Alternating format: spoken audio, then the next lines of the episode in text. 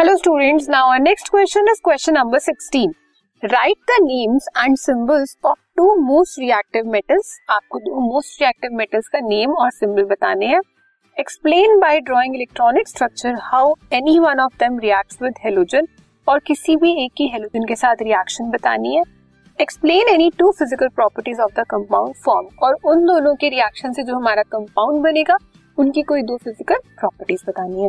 तो हमारे जो पूरी पीरियोडिक टेबल में मोस्ट रिएक्टिव एलिमेंट्स हैं वो कौन है? अल्कली मेटल्स और अल्कली मेटल्स में भी potassium and sodium so most reactive element कौन से हुए हमारे? पोटेशियम और सोडियम अब पोटेशियम क्या है हमारा? मेटल है मतलब वो इलेक्ट्रॉन को लूज कर सकता है. और हेलोजन क्या है हमारे? नॉन मेटल वो इलेक्ट्रॉन को गेन करते हैं.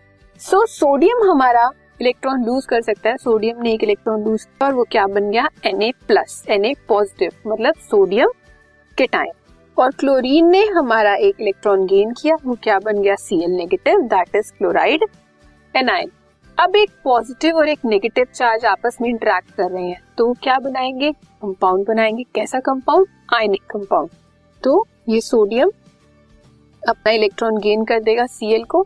सीएल को इलेक्ट्रॉन गेन करने के बाद यहाँ पे क्या बन जाएगा? N A C so the compound formed is that is NaCl अब हम NaCl की फ़िज़िकल प्रॉपर्टीज़ देखते हैं। It is crystalline solid at room temperature हमने सब देखा है कॉमन सॉल्ट घर में देखते हैं। वो क्या होता है? क्रिस्टल्स की फॉर्म में अवेलेबल है हमारे रूम टेम्परेचर पे। It is white in colour इसका कलर कैसा होता है? व्हाइट होता है। It is soluble in water और ये हमारा वाटर में भी सोल्यूबल होता है। तो जनरली जो भी हमारे आयनिक कंपाउंड्स होंगे, वो वाटर में सोल्यूबल ठीक है? This podcast is brought you by Hubhopper शिक्षा अभियान अगर आपको ये पॉडकास्ट पसंद आया तो प्लीज़ लाइक शेयर और सब्सक्राइब करें और वीडियो क्लासेस के लिए शिक्षा अभियान के यूट्यूब चैनल पर जाएँ।